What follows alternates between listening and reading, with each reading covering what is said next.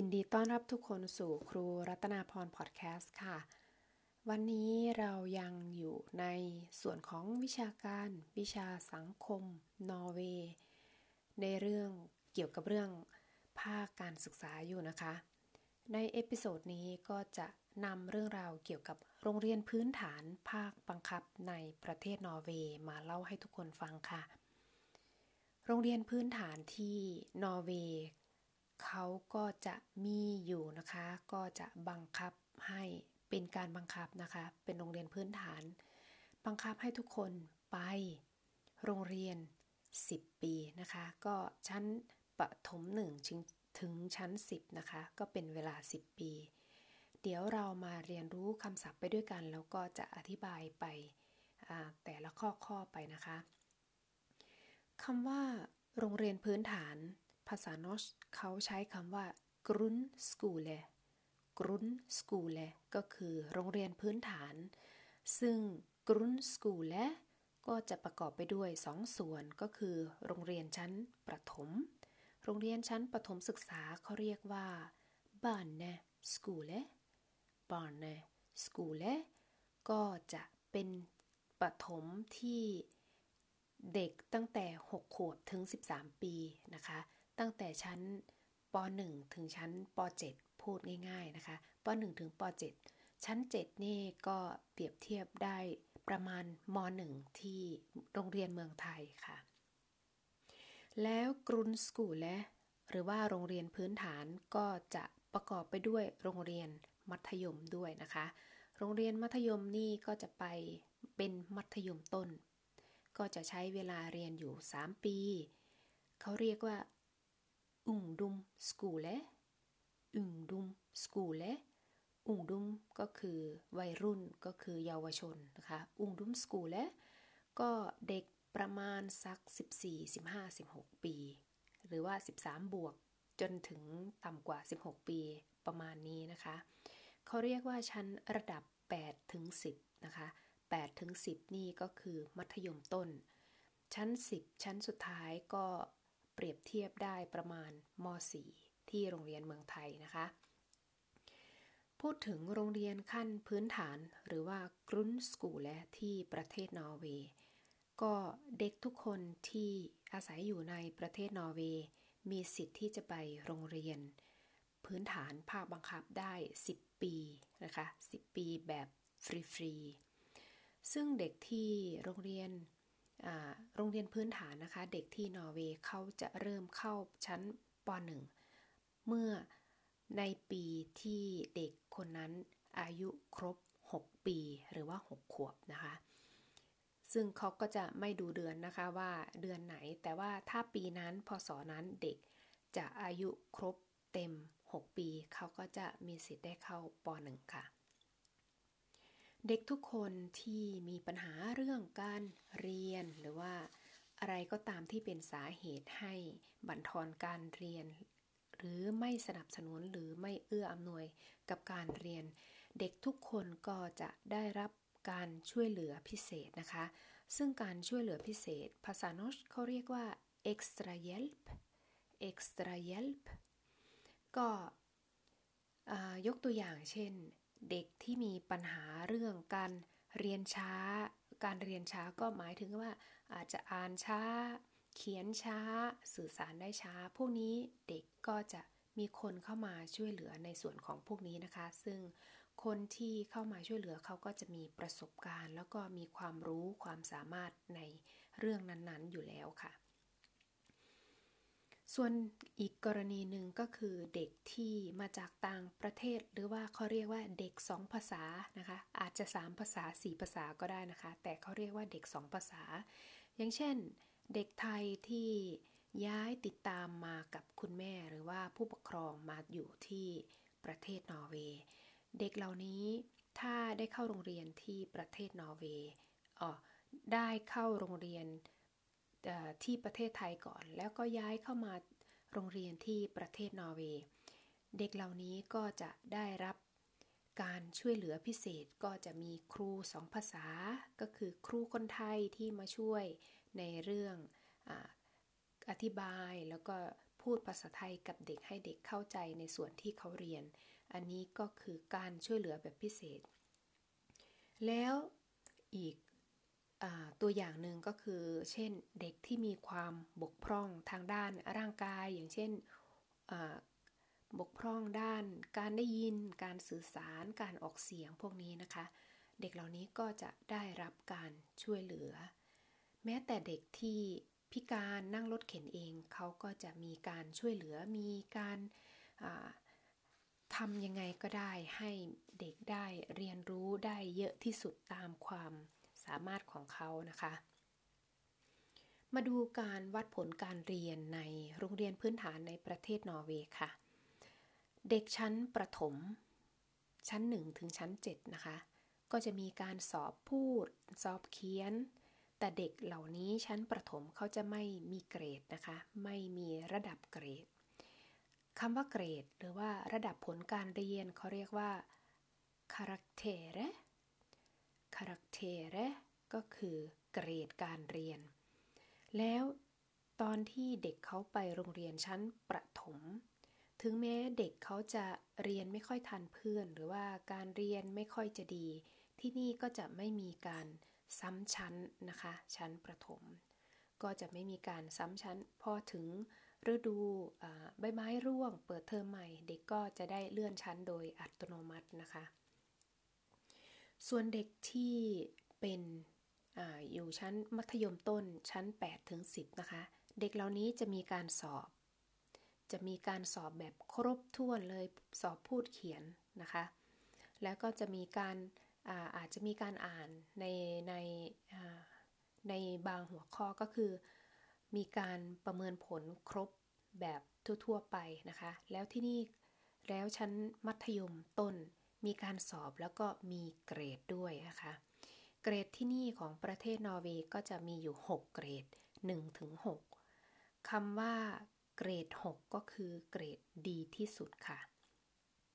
ทำไมเขาต้องมีเกรด เพราะว่าการที่เด็กมัธยมต้นมีเกรดเพื่อที่จะใช้ในการสอบ หรือว่า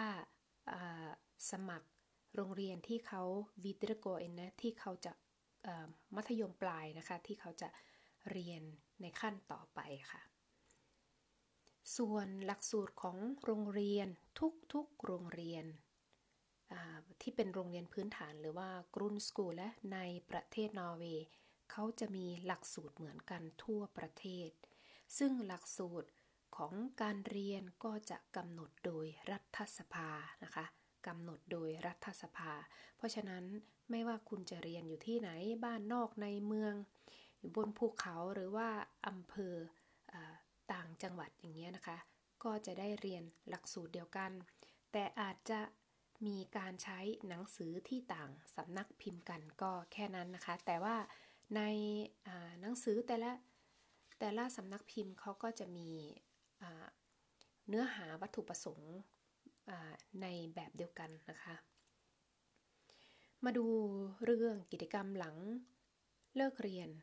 ก็ก็ก็มีที่อุสโลเขาเรียกว่า activities school activities school หรือชื่อย่อก็คือ ARCOS นะคะ ARCOS ก็ในกรณีที่เราพูดง่ายๆ ภาษาไทยก็คือ เอาลูกไปฝากก่อนเวลาเข้าเรียนแล้วก็หลังเวลาเลิกเรียน ในช่วงที่คุณพ่อคุณแม่จะต้องรีบไปทำงานหรือว่ายังไม่เลิกงานอย่างนี้นะคะ ก็ฝากลูกไว้ก่อน ซึ่งในอุสโลเขาเรียกว่า RCOS นะคะ ส่วนในที่อื่นๆ ส่วนมากเขาก็จะเรียกว่า SFU SFU ก็ย่อมาจากนะคะ เป็นคำย่อนะคะ SFU ย่อมาจาก School และ Fritidsordning School และ Fritidsordning ก็คือเอาลูกไปฝากก่อนก่อนที่จะเข้าโรงเรียน ก่อนที่จะเริ่มเรียนแล้วก็เวลาเด็กเลิกเรียนแล้ว ก็ฝากไว้ก่อนจนกว่าพ่อกับแม่จะมารับ พ่อกับแม่เลิกงานเสร็จก็มารับลูกอะไรประมาณนี้นะคะ ซึ่งโรงเรียนที่นี่เขาก็จะเด็กถ้าเป็นชั้นประถมก็จะปกติเริ่มเรียน8โมงครึ่งอาจจะเลิก บ่ายโมงหรือบ่ายโมงครึ่งประมาณนี้นะคะ ก็ก็จะไม่ไม่ยาวนานเท่าไหร่ แต่ว่าถ้าเป็นเด็กมัธยมต้นก็จะมีวันที่ยาววันที่สั้นด้วยนะคะ ก็อาจจะเริ่ม8โมงครึ่งบางทีก็เลิกก็เลิกบ่ายสามก็มีนะคะ แต่เขาก็จะเฉลี่ยเฉลี่ยกัน ถ้าเขาเลิกบ่ายสามโมงก็จะมีวันหนึ่งในสัปดาห์ที่เขาเลิกเที่ยง 12 นาฬิกาอย่างนี้นะคะ มาดูในส่วนของโรงเรียนอีกประเภทหนึ่งก็คือโรงเรียนเอกชน ที่นอร์เวย์ก็มีโรงเรียนที่เป็นเอกชนอยู่นะคะ แต่ว่าก็มีเด็กส่วนน้อยที่ไปโรงเรียนเอกชนก็คิดประมาณว่า 2.5%ของเด็กในนอร์เวย์ที่จะไปโรงเรียนเอกชนนะคะ ก็แค่ 2.5%เองในการศึกษาที่นอร์เวย์ เขาก็จะมีคำพูดหนึ่งก็คือความเท่าเทียมในการศึกษา หรือว่าโรงเรียนคือโรงเรียนของทุกคนไม่ไม่ไม่ระบุว่าใครเป็นเจ้าของ อันนี้พูดในกรณีที่เป็นโรงเรียนสาธารณะนะคะ เขามีคำหนึ่งที่เขาเรียกว่า felles skolen felles skolen felles skolen ก็คือ ความเท่าเทียมในการศึกษาหรือว่าโรงเรียนของทุกคน โรงเรียนสาธารณะนะคะ การที่ไปโรงเรียนก็พูดไปหลาย ก็เอ่ยถึงไปหลายครั้งเหมือนกัน ชั้นประถม1ถึง10 ก็ไปฟรีรัฐบาลจ่ายให้ทั้งหมด ถ้าสมมติว่าไปโรงเรียนเอกชนนะคะ ผู้ปกครองก็ต้องจ่ายส่วนหนึ่ง แล้วก็รัฐบาลอาจจะช่วยเหลืออีกส่วนหนึ่งนะคะ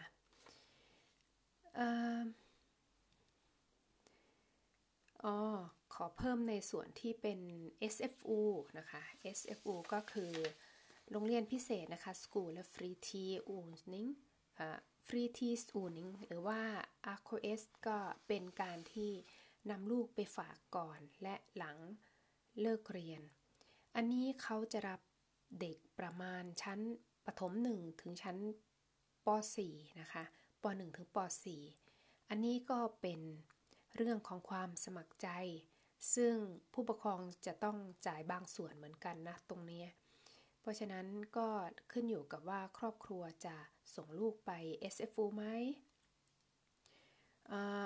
ซึ่งการที่เด็กเข้าไปโรงเรียน SFU หรือว่า RCOS เนี่ยเขาก็จะมี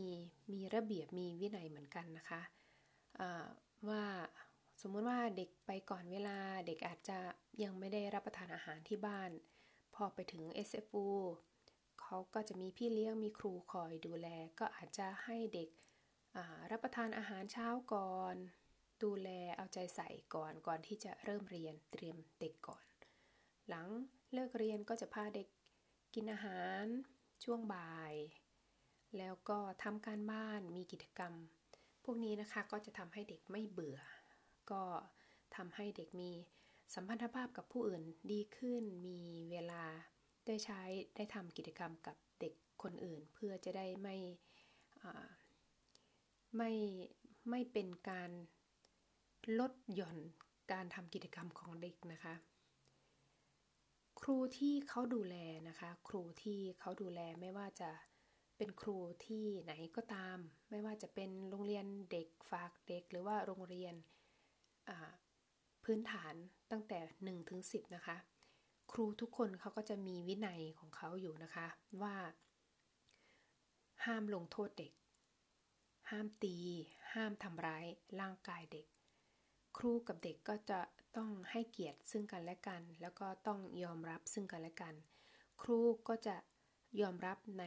เด็กในส่วนที่เขาเป็นเด็ก เด็กก็ต้องยอมรับในส่วนที่เขาเป็นครูนะคะ อันนี้ก็จะให้ความสำคัญค่อนข้างมาก เดี๋ยวมาดูคำศัพท์คำสุดท้ายนะคะคำว่าวินัย วินัยซึ่งหมายถึงวินัยของครูนะคะเขาเรียกว่า discipline discipline discipline ก็คือความมีวินัยนะคะ ก็ที่เน้นที่สุดก็คือห้ามลงโทษเด็ก ห้ามตีนะคะ จริงๆแล้วก็รวมถึงคำพูดที่ทำ ร้ายจิตใจเด็กด้วยนะคะที่นี่ แต่ที่เห็นชัดเจนก็คือห้ามลงโทษเด็กทางด้านร่างกายไม่ว่าจะกรณีใด ๆ ก็ตามนะคะ โอเคค่ะ อันนี้ก็คือโรงเรียนขั้นพื้นฐานในประเทศนอร์เวย์ หรือเราเรียกว่ากรุนสกูเลกรุนสกูเลซึ่งไปโรงเรียน 10 ปี ก็จะมีชั้นประถมเรียกว่าบานนะบานนะสกูเลแล้วก็ชั้นมัธยมต้นก็คืออุงดุมสกูเล อันนี้ก็คิดว่าน่าจะเป็นเนื้อหาที่ทุกคนที่เข้ามาฟังแล้วก็อาศัยอยู่ในประเทศนอร์เวย์สามารถนำความรู้นี้ไปใช้ในชีวิตประจำวันได้ แล้วก็รวมถึงข้อมูลนี้สามารถที่จะไปใช้เป็นความรู้ส่วนหนึ่งในการเรียนวิชาสังคมนอร์เวย์อาจจะเป็นส่วนหนึ่งที่สามารถนำไปสอบ วิชาสัมฟุนคุณสกาฟได้ค่ะ ก็หวังว่าทุกคนคงมีความสุขในการเรียนวิชาสังคมแล้วก็การเข้ามาฟังพอดแคสต์ของครูช่องทางนี้นะคะ ยังไงถ้าหากอยากเรียนรู้เพิ่มเติมในช่องทางของ YouTube ครูจะแปะลิงก์ไว้ข้างล่างตรงคำอธิบายข้างล่าง episode นี้นะคะ ก็ ถ้าสนใจก็เข้าไปดูได้นะคะ ขอให้มีความสุข ขอให้สมหวังทุกสิ่ง แล้วเจอกันใน episode หน้า สวัสดีค่ะ